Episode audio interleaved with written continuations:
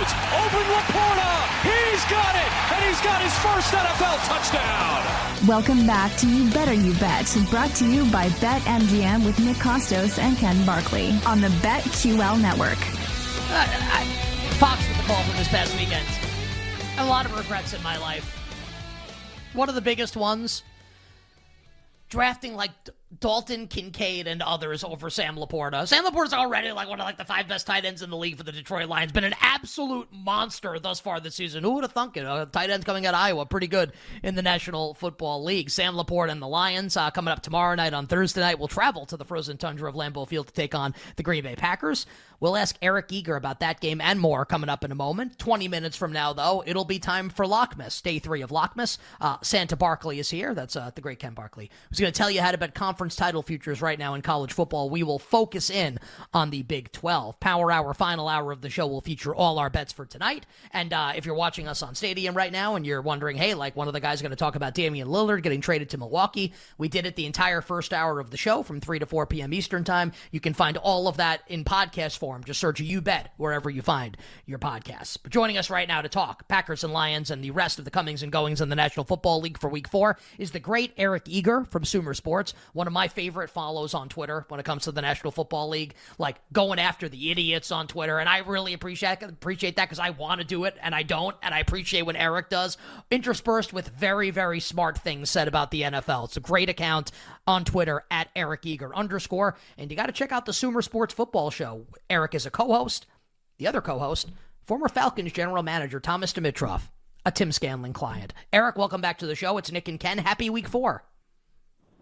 Hey, it's great to be on, Nick. I, I really enjoyed your um, your quarter on uh, the uh, the Hammer live show. I thought it was a lot of fun. You're you're uh, very entertaining.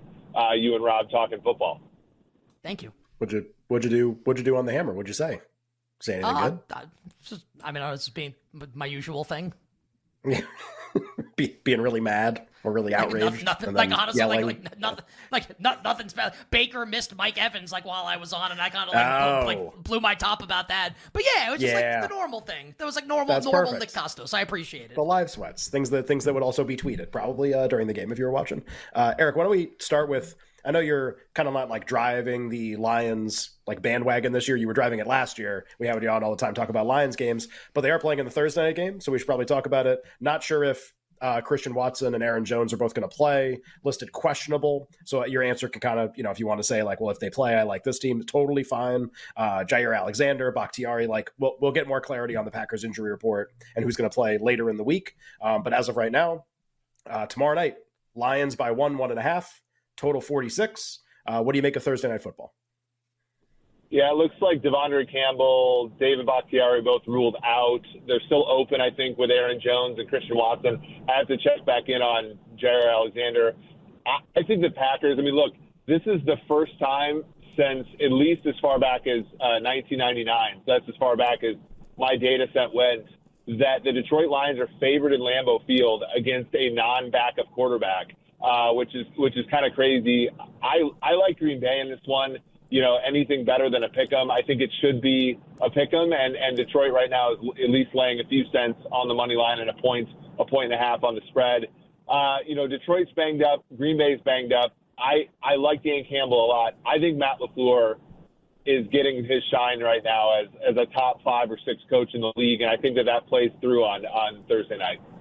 I, I actually think I think I saw someone like write this. I think it's been like since the late '80s that that's the case with the Lions and the Packers and the point spread. Definitely since like the pre Brett Favre era, maybe even the pre Magic Man era as well. Don Majkowski. Uh, so we talked the Thursday game, Eric. Let's go to the first game on Sunday. Played in jolly old uh, London, England, with the Jaguars and the Falcons. Jacksonville at our show sponsor BetMGM, the king of sports books. Jaguars a three point quote unquote home favorite. Total here is 43 and a half. Uh, both Ken and I think this is a bounce back spot for the Jags, maybe more scoring than expected. What say you Sunday morning in London?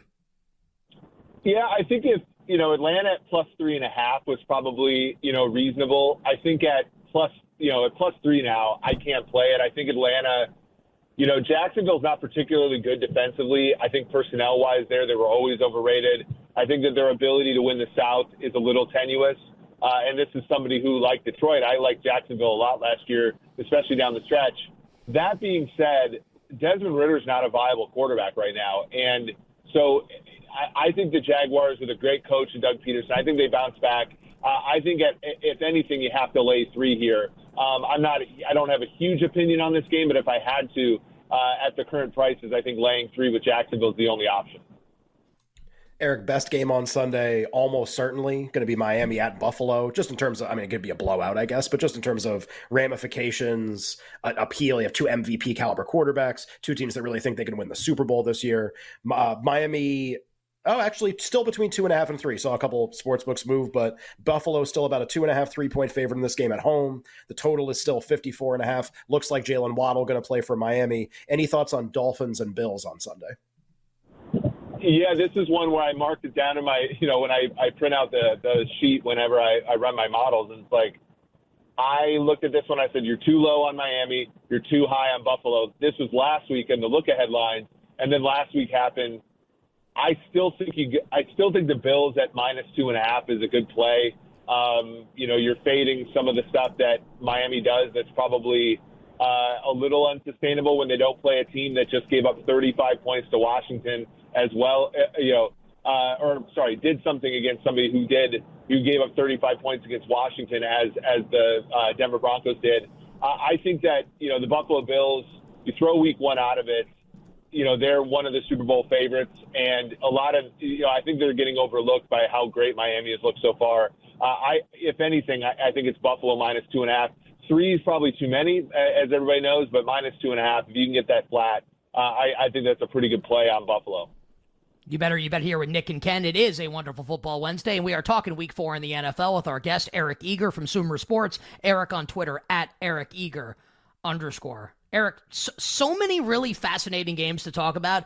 I'm curious to get your thought on what we'll see from Joe Burrow and the Bengals offense on Sunday on the road in Tennessee against the Titans. Uh, Bengals, a two and a half point road favorite. Total in the game is 41. Do you look at this as like a, a buy low opportunity on Cincinnati? How are you betting this, if at all, Bengals at Titans? Yeah, it has to be Cincinnati or nothing. My issue is, and, and I think – this is just it, it's really apparent to see this when you look at Dak Prescott, when you look at um, Joe Burrow. The the value of like a robo quarterback with the, the truly elite skills like Justin Herbert and Josh Allen, Patrick Mahomes really shows up when the quarterback's hurt. I think the delta between healthy Burrow and injured Burrow is pretty big in that he can't move around, he can't really step into his throws, uh, and it, and it, you get some flutter balls like you saw on, on Monday night. Now uh, you know, the, the Titans match up like kind of where Cincinnati's weak, uh, which is, you know, uh, defensive line with, with, with some of those guys that they have up there, Simmons and, and Landry and things like that, if they're healthy. I, I can't, I don't really have, you know, a wager on this game. I would say that, you know, Cincinnati would be the side if I, if I had to pick, just because I think, uh, you know, Tennessee has just had a really hard time moving the football this year. And, and I think they're going to have one basically the whole season. Eric, we just did two games there. Obviously, we talked about Tua and Josh Allen. Tua is the favorite to win most valuable player right now. I'm sure you saw that. Josh Allen kind of just behind him, along with Patrick Mahomes, who's in that mix, obviously, as well, won the award last year. Uh, Joe Burrow a little bit further back, about 20 to 1. Do you, do you have an idea on MVP? Obviously, we, you know, we're about to hit the quarter pole of the season through week four, uh, this Sunday's games, but just like you know, two two is already down to a pretty low price. Do, could you realistically see that happening? Do you think someone else is more likely to win? Just a through three weeks kind of update here on MVP, I think would be great.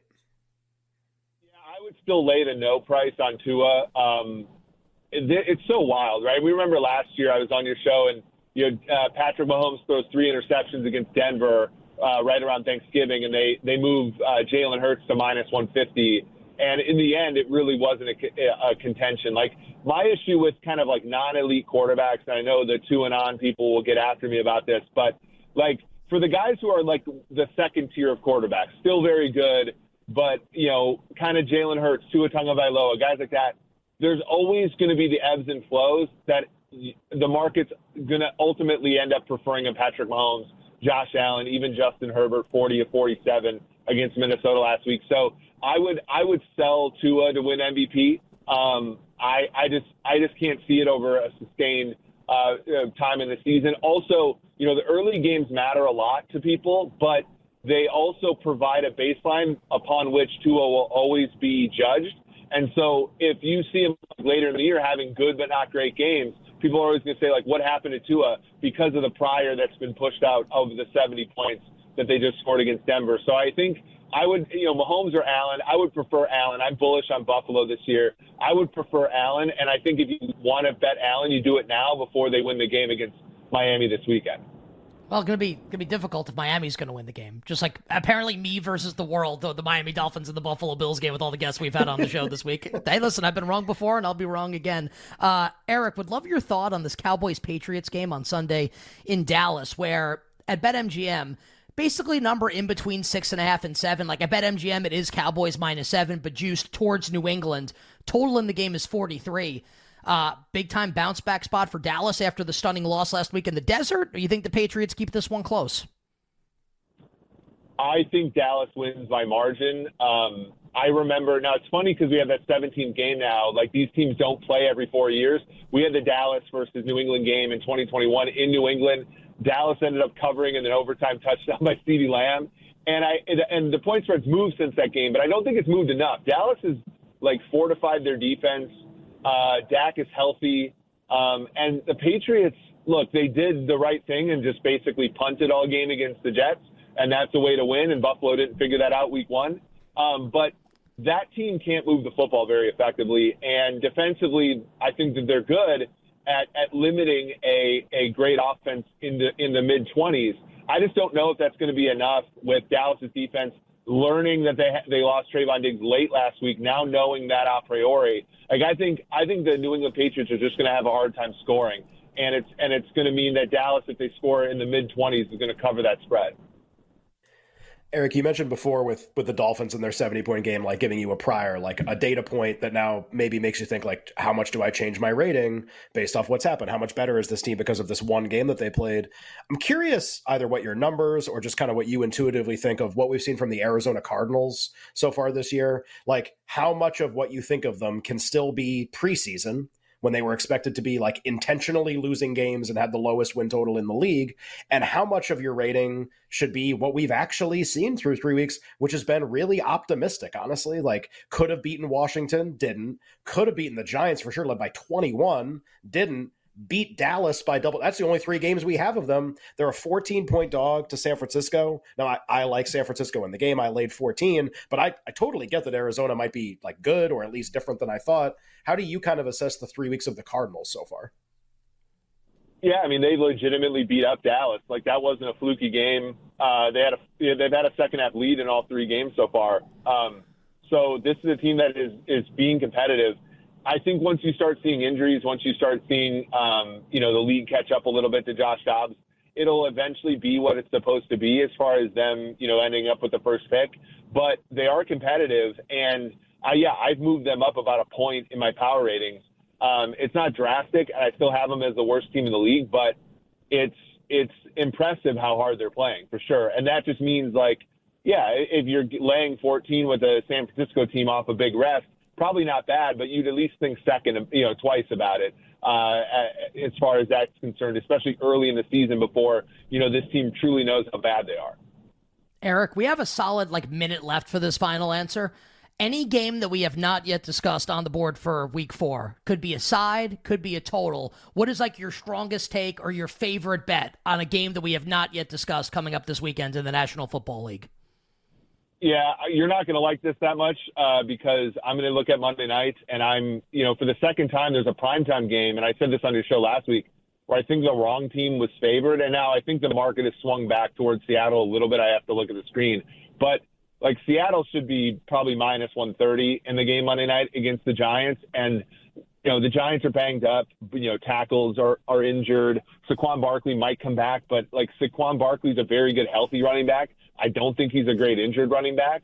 And so I just don't know. I know Seattle's banged up, but they're going to get Tariq Woolen back in all likelihood. I just think they should be favored in that game. And uh, I'm not sure why they aren't. Maybe people like, uh, you know, like Ken said, you know, they're sticking to their priors from week one where they kind of got beat up by the, the Rams.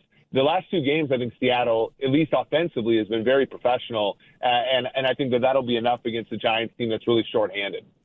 Look, I'd, I'd like for the Giants to win every game they ever play as a franchise, but if I'm being honest, and we talked about this earlier in the week on the show, My projected point spread of the game is the Seahawks favored as well. I, I do think that hashtag wrong team favorite applies here with the Seahawks and the Giants coming up on Monday night. We'll see what the injury report says. I do think the Seahawks are better than the Giants, and I grew up a major fan of the New York football Giants. Uh, Eric, we sincerely appreciate it, as always. Want everyone to follow Eric on Twitter. He's a great follow at Eric Eager underscore. Does great work with our friends at Sumer Sports. You can also catch him on the Hammer. My friend, thank you very much for the time. Enjoy the games. Good luck with the bets. We'll catch up with you next week.